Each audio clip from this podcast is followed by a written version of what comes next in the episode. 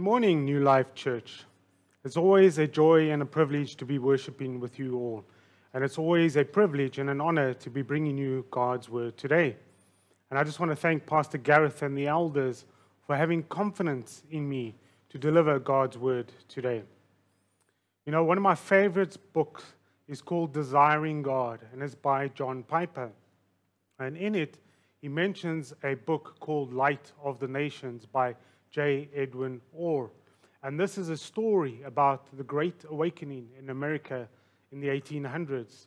And the story goes like this Approaching the middle of the 19th century, the glow of earlier religious awakenings had faded. The city, yeah, referring to New York City, like most of America, was prosperous and felt little need to call on God. Then came the late 1850s, where secular and religious conditions combined to bring a crash. The third great panic in American history swept away the giddy structure of speculative wealth. Thousands of merchants were forced to the wall as banks failed and railroads went into bankruptcy. Factories were shut down and vast numbers were thrown out of unemployment, where New York City had more than 30,000 idle men.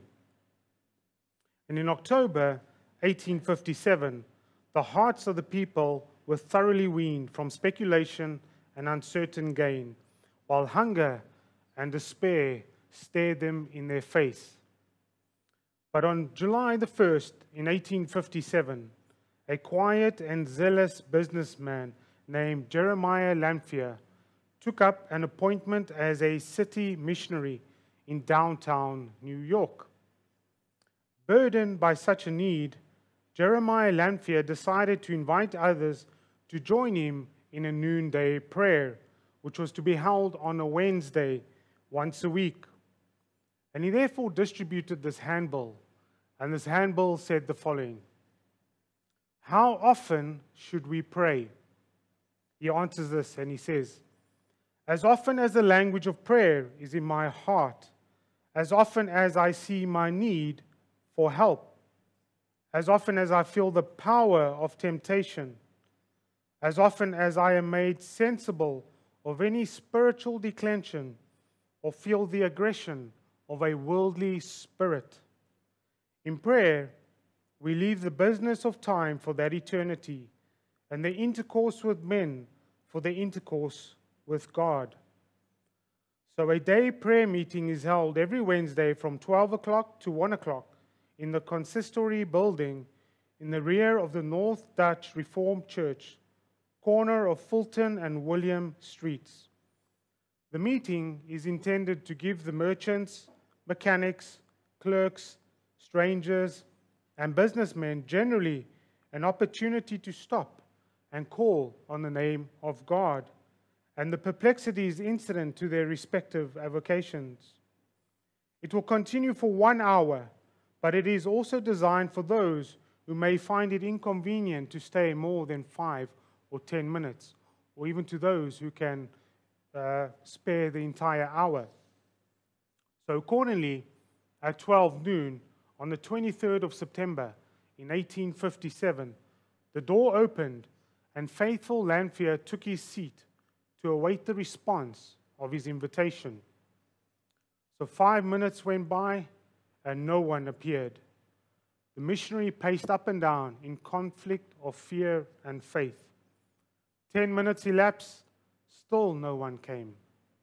Fifteen minutes went by and Lanphier was yet alone. Twenty minutes, twenty-five minutes, and thirty minutes. And then at 12:30, a step was heard on the stairs, and the first person appeared, then another, and another, and another, until there were six people, and the meeting began. And on the following Wednesday, there were over 40 intercessors. Thus, in the first week of October 1857, it was decided to hold the prayer meeting daily instead of weekly. And within six months, 10,000 businessmen were gathered daily for prayer in New York. And within two years, there were over a million converts were added to the American churches. Now, undoubtedly, the greatest revival in New York's colorful history was sweeping the city, and it was such an order to make the whole nation curious. There was no fanaticism, there was no hysteria. It was simply an incredible movement of the people to pray. And the joy of Jeremiah Lanphier was this great Bible verse Ask, and you will receive, that your joy may be full. So this morning, we continue our sermon series, and we find ourselves again in the book of Acts, where the title of our uh, series is The Gospel in Motion. And we're still in chapter 4. Remember, last week, Brother Pedro preached about the persecution of Peter and of John. And if you recall, they were being held captive because of teaching and preaching in the name of the Lord Jesus Christ and the resurrection of the dead. But now, this week, we find that Peter and John have been released from prison and they return to their brothers and their believers and they pray. They pray a prayer of, for boldness. Now, this is the title of my message today A Prayer for Boldness. So let's go ahead and read chapter 4, beginning at verse 23 together. When they were released, they went to their friends and reported what the chief priests and the elders had said to them. And when they heard it, they lifted their voices together to God and said, Sovereign Lord, who made the heaven and the earth and the sea and everything in them, who through the mouth of our father, David your servant, said by the Holy Spirit, Why did the Gentiles rage and the peoples plot in vain? The kings of the earth set themselves, and the rulers were gathered together against the Lord and against his anointed. For truly in the city they were gathered together against your holy servant Jesus, whom you appointed, both Herod and Pontius Pilate, along with the Gentiles and the peoples of Israel, to do whatever your hand and your plan had predestined to take place. And now, Lord, look upon their threats and grant your servants to continue to speak your word with all boldness, while you stretch out your hand to heal, and signs and wonders are performed through the name of your holy servant Jesus. And when they had prayer, the place in which they were gathered together was shaken, and they were filled, they were all filled with the Holy Spirit, and continued to speak the word of God with boldness. Now, the full number of those who believed were, were of one heart and soul, and no one said that any of the things that belonged to him was his own, but they had everything in common. And with great power, the apostles were giving their testimony to the resurrection of the Lord Jesus, and great grace was upon them all. There was not a needy person among them, for as many as were owners of lands or houses sold them and brought the proceeds of what, the, what was sold and laid it at the apostles' feet, and it was distributed to each other as any had need. Let's pray. Heavenly Father, we just want to thank you and praise you for this blessed day that you have given us, Father. We know that many went to bed last night and may have not woken up today, Lord. And we just want to praise you for this day. And Lord, as we look at your word today, Lord, we pray that your Holy Spirit enlightens your word for our hearts, Lord. For we want to be doers of your word, Lord, not only hearers, Lord. We want to be filled with your Holy Spirit, like the apostles were filled with the Spirit. So, Father, may we put all the distractions aside, Lord. May we focus wholeheartedly on you for the next half an hour, Father. May we put our phones away. May we just keep all the distractions aside, Lord. And may we focus on your word, Father. And may the words of my mouth and the meditation of my heart be acceptable in your sight, O Lord, my rock and my redeemer. Amen. So before we delve deeper into the text, today. let's briefly remind ourselves of where we find ourselves in the book of Acts to give some context to this particular passage, especially for those who may be joining us for the very first time today. So, if you recall, the book of Acts was a sequel to the Gospel of Luke, where Luke, a physician uh, who was on his travels with the Apostle Paul, was writing to Theophilus. And essentially, he's recording the history of the church. And this is an accurate account of the history of the church because he wanted Theophilus to have certainty of what was being taught. And of course, us who are reading the, uh, the Bible can have certainty that what was being taught is true and it is accurate. So, up until this point, we have witnessed that the disciples were gathered in Jerusalem, the capital city of the Jews. And the entire global significance of the Gospel of Acts can be summarized in one verse, and that is Acts chapter 1, verse 8, which says this But you will receive power when the Holy Spirit has come upon you, and you will be my witnesses in Jerusalem and in all Judea and Samaria and to the end of the earth.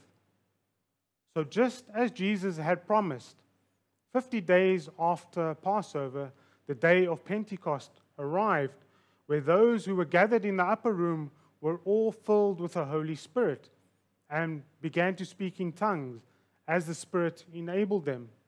And the Holy Spirit came on this day as the first day or the first fruits of the believers' inheritance.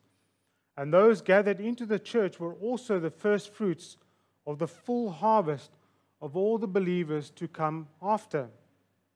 And of course, this marked the beginning of the new covenant age, which will last until Jesus returns. And then the rest of chapter 2 is taken up by what was considered the first major event in the church history, which was the sermon by Peter. And what happened as a result? 3,000 conversions. And this essentially established the church. So we see that the believers devoted themselves to the apostles' teaching and to the fellowship and to the breaking of bread and, of course, to prayer. And note that the believers were together and they had everything in common. They sold their property, they sold their possessions, and they gave to anybody who was in need. And they continued to meet together, to pray together, and to praise God for his favor upon their lives. And as a result, the Lord added to their number. Then in chapter 3, we observed the healing of the lame beggar by Peter and John. And upon being healed, the paralyzed man entered the temple, leaping and praising God. And all the people that witnessed this and saw this, they were amazed and astonished at what had happened to him. And of course, if you recall, then Peter then addresses the crowd and he says there uh, to the crowd in Acts chapter 3, verses 13 The God of Abraham, the God of Isaac, and the God of Jacob, the God of our fathers, glorified his servant Jesus, whom you delivered over and denied in the presence of Pilate when he had decided to release him. But you denied the holy and righteous one and asked for a murderer to be granted to you. And you killed the author of life, whom God raised from the dead. To this we are witnesses, and by his name, by faith in his name, has made this man strong, whom you see and know. And the faith that is through Jesus has given this man this perfect health in the presence of all. So, what was the result of Peter's address? Well, we see that the priests and the captain of the temple and the Sadducees were greatly annoyed with their teaching, with proclaiming in the name of Jesus and the resurrection of the dead. So they arrested them and they placed them into custody until the next day. And if you recall, Brother Pedro taught us and explained in detail the persecution of the apostles and their response to the persecution. So we pick up the story again and we see that Peter and John were released from prison. Uh, and they, because they were unable to punish them. This was because the people were praising God for what had happened, for the miracle performed on the lame beggar who was more than 40 years old, which we see in Acts chapter 4, 21 to 22. And what we essentially witnessed was the condition of the Jews. They rejected the testimony which was addressed to them in grace and in love. They threatened Peter and John by telling them not to preach and teach in the name of Jesus. Essentially, what they were saying is if you keep preaching in the name of Jesus, we will arrest you and we will beat you. We will harm your family. Remember what we did to Jesus? We'll do it to you as well. So again, they were rejecting the gospel of Christ. But notice the response of Peter and John. What was the first thing that they did? Well, it is clear what, the, what they didn't do. They didn't think to themselves, well, guys, I think we just dodged a bullet here.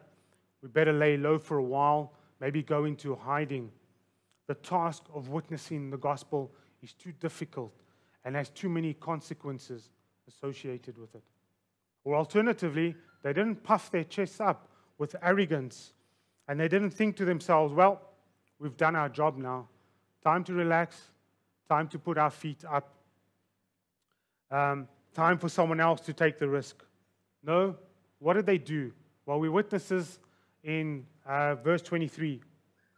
When they were released, they went to their friends and reported what the chief priests and the elders had said to them. They decided to return to their place of safety where they met with like minded individuals who were on the same page. So, who were willing to spread the gospel of Christ, who were willing to suffer for the gospel of Christ. They shared their troubles and their difficulties with the congregation. And here we see the power of unity, my very first point. So you must remember, in the early days, by all outward appearances, Christianity, the followers uh, of Jesus, were essentially weak. They were few in number and they had inexperienced leadership. They were commanded not to fight back and not to be militant. And they were opposed to the institutions that had been around for centuries. So they had many enemies against them. However, despite the opposition to the gospel, we see that their numbers were growing. And by all accounts, to this date, they were 3,000 converts and then 5,000 converts. So there were a significant number of followers around. So Peter and John returned to the believers. They went through this horrible ordeal where their faith and their ideology were challenged. They may have felt vulnerable they may have felt insecure. Perhaps they felt depressed or even low in mood. Perhaps they felt like giving up, but they didn't. They returned to the fellow believers to get re energized, to get reinvigorated, to renew their strength. And you remember, there is strength in numbers. Pastor Pedro taught us in the Psalms, in Psalms uh, 133, where he said this Behold, how good and pleasant it is when brothers dwell in unity. Psalm 133, verses 1. Here, the psalmist compares unity to like precious oil on the head running down the beard of Aaron, and Hermon, which falls down the mountains of Zion. This paints a picture of rich spiritual blessing, health, and vitality. So, brothers and sisters, here's a lesson in this for us today.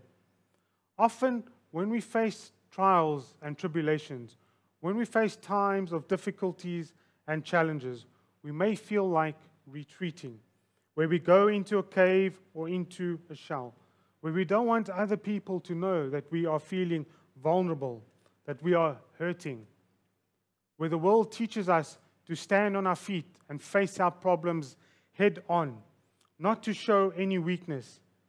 It is at these times that our faith is really tested.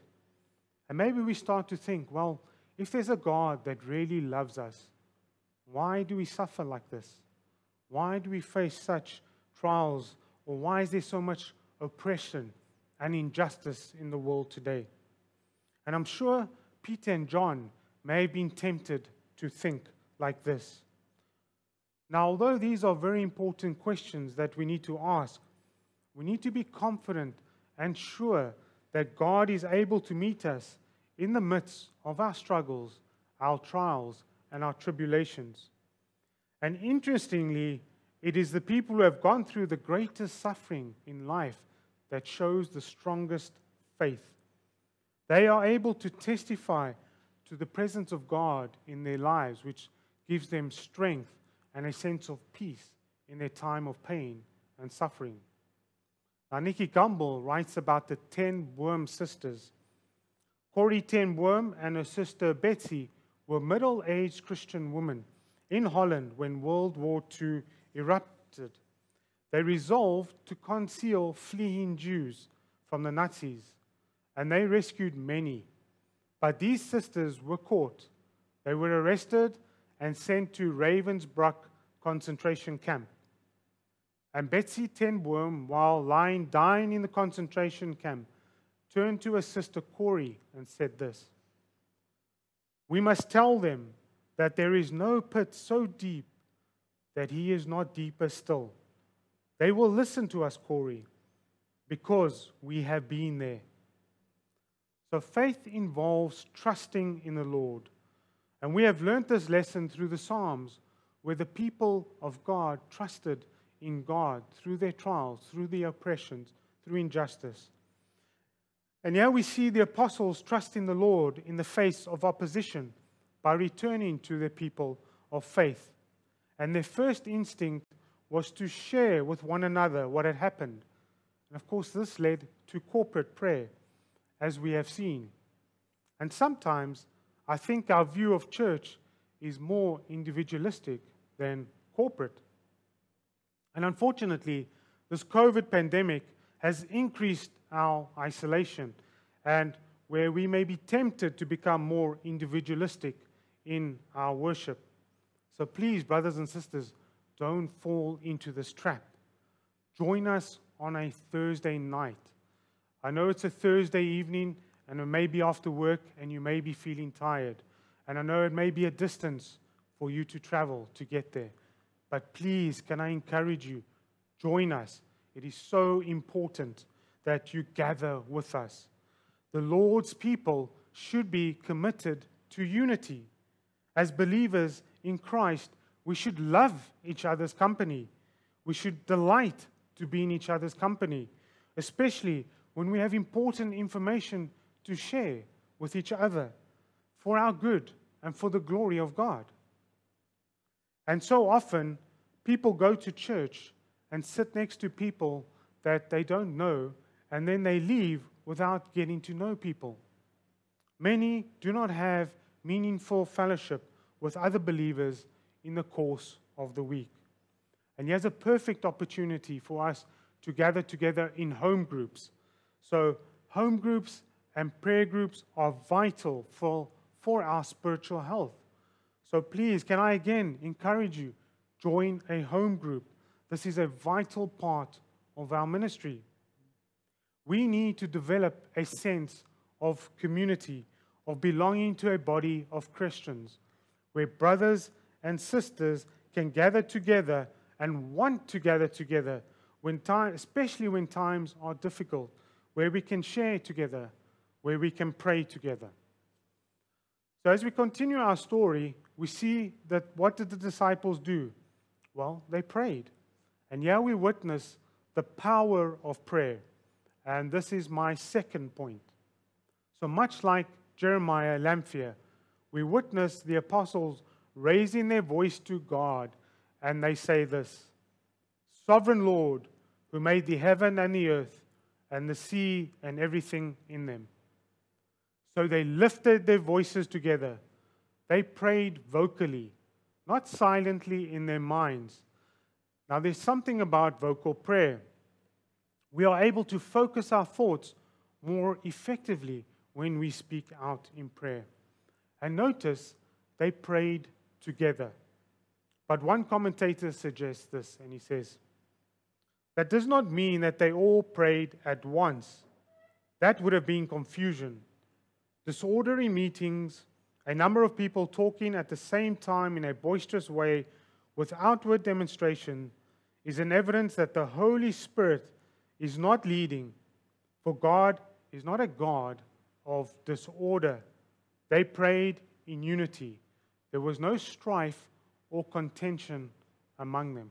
It's not as if one group decided, well, we'll pray for this, and the other group said, no, no, we'll pray for that. They had the same mind when they prayed.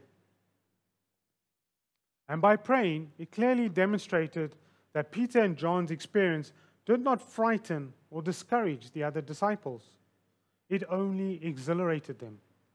They took confidence in God's sovereign control of all events, including their sufferings. And they were also comforted to know that their opposition that they were uh, facing was foreseen in the Old Testament, which we witness in verse 25 and 26. But we'll get to that. But first, notice how they address God. They have a clear understanding of who they are addressing. And sometimes when we pray, we may forget who we are praying to. Or worse yet, we pray to an imaginary God, a God that uh, a God of our own ideas. But the disciples had power in prayer because they knew who they prayed to. And what did they do? They prayed, they addressed God and they said, Sovereign Lord, who made the heaven and the earth and the sea and everything in them. They acknowledge God as the righteous creator. And if you recall, the book of Genesis begins with God creating the world and creating the universe. This all came about through his spoken word, and it all came from nothing. And Greg Gilbert, in What is the Gospel, reminds us and says this It is not like it came from some pre existing material and molded it like clay into all different things. No, God said, Let there be light. And it was so. And the, and the creation displays His glory and it displays His power because the psalmist tells us the heavens declare the glory of God and the sky proclaims His handiwork. Psalm 19, verses 1. And Romans chapter 1, verses 20 tells us this For since the creation of the world, God's invisible qualities, his eternal power and divine nature, his eternal power and divine nature have been clearly seen. So the apostles elevate God to his rightful place. He is the creator, we are the creature. Greg Gilbert reminds us we are owned by Him. We are made by Him, sorry, we are owned by Him, and we are accountable to Him. So, just like the apostles, we need to go into a posture of prayer on our knees, and we need to keep the sovereign Lord at the forefront of our minds.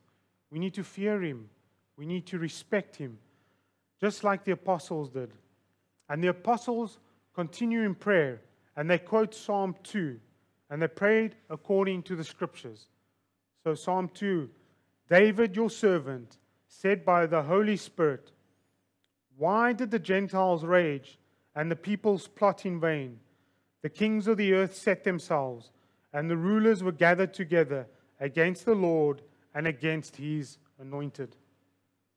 Now, maybe you might be thinking, well, what has Psalm 2 got to do with this apostles' prayer?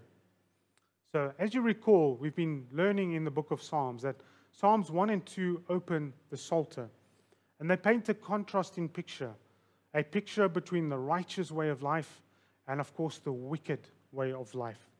And in Psalm 2, we observe that the Gentile kingdoms were trying to overrule or overthrow the rule of the Israelite nation, much like the religious leaders were trying to overthrow the apostles in those days. However, we know that God made David and his descended kings uh, in order to fulfill his promise to Abraham, which was to be the blessing of the nations. And Psalm 2 is also a psalm that expresses confidence in God and his victory. We know that God is king, that he is the ruler in Zion. And although his servants may be bound, although his servants may be imprisoned, the word of God will never be bound. And what we learn from the book of Acts is that the powerful word of the gospel extends from Jerusalem to the rest of the world. So, by quoting this psalm, it is clear to see that the apostles were well prepared for opposition to the gospel because they were confident that God was in control. They were not taken by surprise. Much like David had all his enemies, and Christ had enemies, uh, and he taught them to expect enemies and to expect trials and tribulations in their name, so too the apostles were to expect their enemies. But now also notice what the apostles ask for. Well, they don't ask to be released from their trials and their difficulties, they don't ask for prestige or for wealth or for comfort. In fact, they appear to be asking for more confrontation. They appear to be totally consumed with the glory of God and, of course, his cause. And with the great commission that Jesus commanded them to undertake. And this is the same command that applies us today. So the apostles, they continue in the prayer and they say, And now, Lord, look upon their threats and grant your servants to continue to speak your word with all boldness, while you stretch out your hand to heal, and signs and wonders are performed through the name of your holy servant Jesus. They ask for boldness, they ask for courage, they ask for confidence in spreading the gospel. And they knew that this was just the beginning. They had irked the authorities and they, very, they knew the full consequences of their actions. And because they saw the light of their circumstances in the light of God's word, they were able to recognize that the evil of man never operated outside of God's control, that their enemies and the enemies of Jesus could only do to them what God allowed them to do. And this would have brought them a tremendous amount of peace. And this brings us a tremendous amount of peace, just knowing that whatever passes our way, whatever trials and tribulations we may face, whatever difficulties we have, they must come through the hands of God first. And also, notice they do not ask to perform miracles themselves. They understood that healing came from the hands of Jesus, from heavens above. So, what was the result of the prayer? Well, we see that their petition was granted, that God gave them a sign of the acceptance of their prayer. The place was shaken so that their faith may be established and may be unshaken. God gave them a greater degree of the Spirit as they were all filled with the Holy Spirit more than ever. And what we have been learning in the book of Acts is that being spirit filled is not the same as the baptism of the Spirit. And we must be continually filled with the Holy Spirit. Make our immersion in Him a constant experience.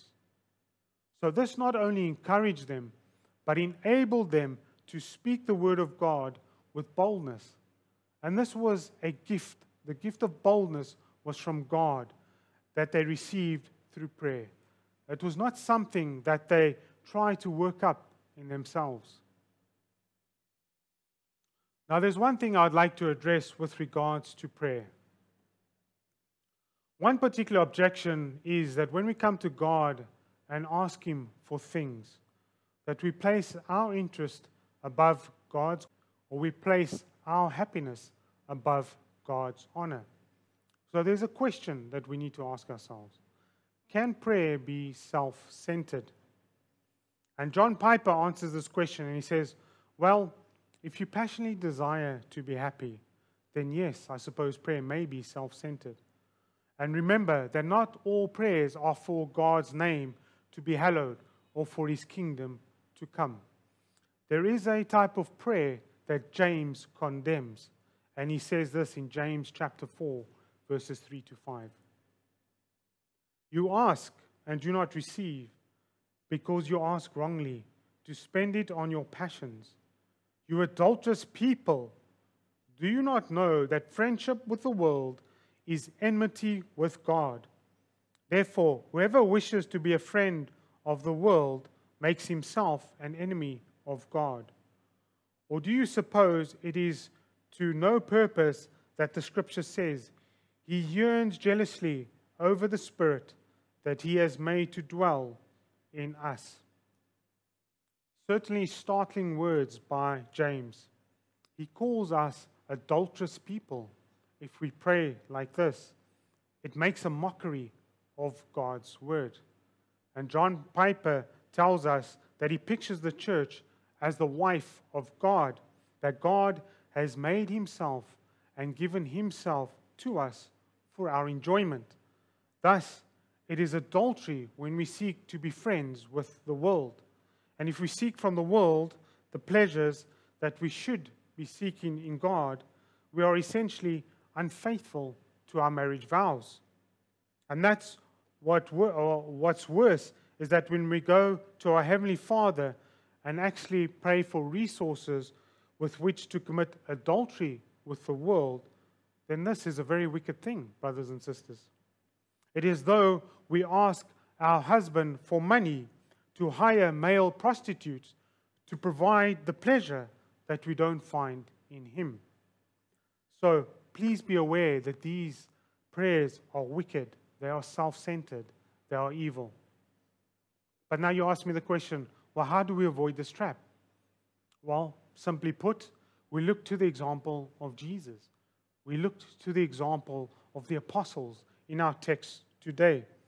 We humble ourselves as little children and put on no airs of self sufficiency, but run into the joy of the Father's embrace. And John Piper explains that, well, what we have learned from the Bible is that the Bible is that God's interest is to magnify the fullness of His glory by spilling over in mercy to us. Let me just repeat that again. What the Bible teaches us is that God's interest is to magnify the fullness of His glory by spilling over in mercy to us. Therefore, the pursuit of our interest and our happiness is never above Him, but in Him. It's always in God just as the apostles did in this prayer. They were well aware of Jesus' teaching. They were well aware of what Jesus said in the Gospel of John. And Jesus said in John chapter 14, verses 13 Whatever you ask in my name, this I will do, that the Father may be glorified in the Son. And John chapter 16, verses 24 Until now, you have asked nothing in my name. Ask, and you will receive, that your joy may be full. So, here we see that the pursuit of our joy and the pursuit of God's glory is one and the same thing. And where do we see this happening? Where God gets the glory and we, as His children, get the joy? Is in prayer, the act of prayer. So, as Christians, we need to be devoted to prayer we need to be on our knees and earnest in prayer, like a thirsty deer that kneels down to drink at the brook. And the Bible teaches us to pray sincerely. The Bible teaches us to pray directly to the Father in heaven. And the Bible teaches us to pray confidently, to pray continuously without ceasing. And we need to take advantage of getting together and praying for our church, to be praying for one another, to be praying for the spread of the gospel to those who are lost and who are dying in their sin, to pray for boldness, to pray for courage in spreading the gospel of Jesus, just like the apostle did in our text. So, now my third and final point we see the power of sharing we see the power of the Holy Spirit and we witness the power of God's presence in our lives. The believers were of one heart and soul. And bear in mind that they have grown to more than 8,000 converts by now. So, despite their large numbers, they were united together as one. There was no disunity whatsoever, there was only harmony with one another. They observed the same commands and they pursued the same interests. Their souls were knitted together. And here we witness a true church, a united church, a church that was faithful to God's mission, a church that demonstrated equality equality with the doctrine and equality with each other. They sold their resources, they sold their lands and possessions and put it at the feet of the apostles. There was not a needy person among them. They lacked for nothing. They had bread to eat, they had clothes to wear, they had all the necessities of life. What a beautiful example of a church that looks after each other. Imagine if New Life Church members were committed like this. How radical would that be? So, in conclusion, what we learn about prayer is that the apostles' example in this passage demonstrates the power of unity. It demonstrates the power of prayer, and it demonstrates the power of sharing. Pastor Gareth shared with us once, and he said, The main purpose of man should be to glorify God and enjoy Him forever. And John Piper teaches us again in the Bible, shows us that prayer preserves the unity between God's glory and our joy. That prayer pursues joy in fellowship with Jesus, and we need to share this power with others. That prayer pursues the glory of God by fearing God and realizing that our only hope is in Him. And in prayer, we can come to God, we can admit our poverty, we can admit our brokenness, we can admit our bankruptcy, and we can be confident and sure that in prayer, our prosperity and our, and our reward is as, as a result of God's mercy upon us. So, the question I want to ask you today is this, and it's a, a question that I've been asking myself all week is how important is prayer in your daily life? Do you value it like the apostles did? Do you value it like Jesus did? Do you prioritize prayer in your daily life? Do you plan for it? Do you put time aside for it? you set a place aside for it. So today, I want to encourage you to prioritize prayer in your life, to prioritize prayer with one another, to plan for it, to set time aside for it, to set a place aside for it. Don't be distracted by the busyness of life. Make this the day that you turn to prayer, and may it be for the glory of God and the fullness of our joy. Let's pray. Father, we just want to thank you and praise you for your word, Lord. We know that it is for the benefit of our lives, Father, so that we pray that we can come to you confidently in prayer, knowing that whatever trials and tribulations we face, whatever difficulties that we encounter, we know that they come through your sovereign hands, Father. And thank you that you are in control, Lord. Thank you that you are the author of life and that you are the author of salvation. That you have saved us because we have repented of our sin. So, Father, as we go through this week and as we, as we go through the rest of our lives, may we put your word, may we put prayer a priority in our lives. And we ask this in your Son's precious and holy name, Jesus Christ our Lord. Amen.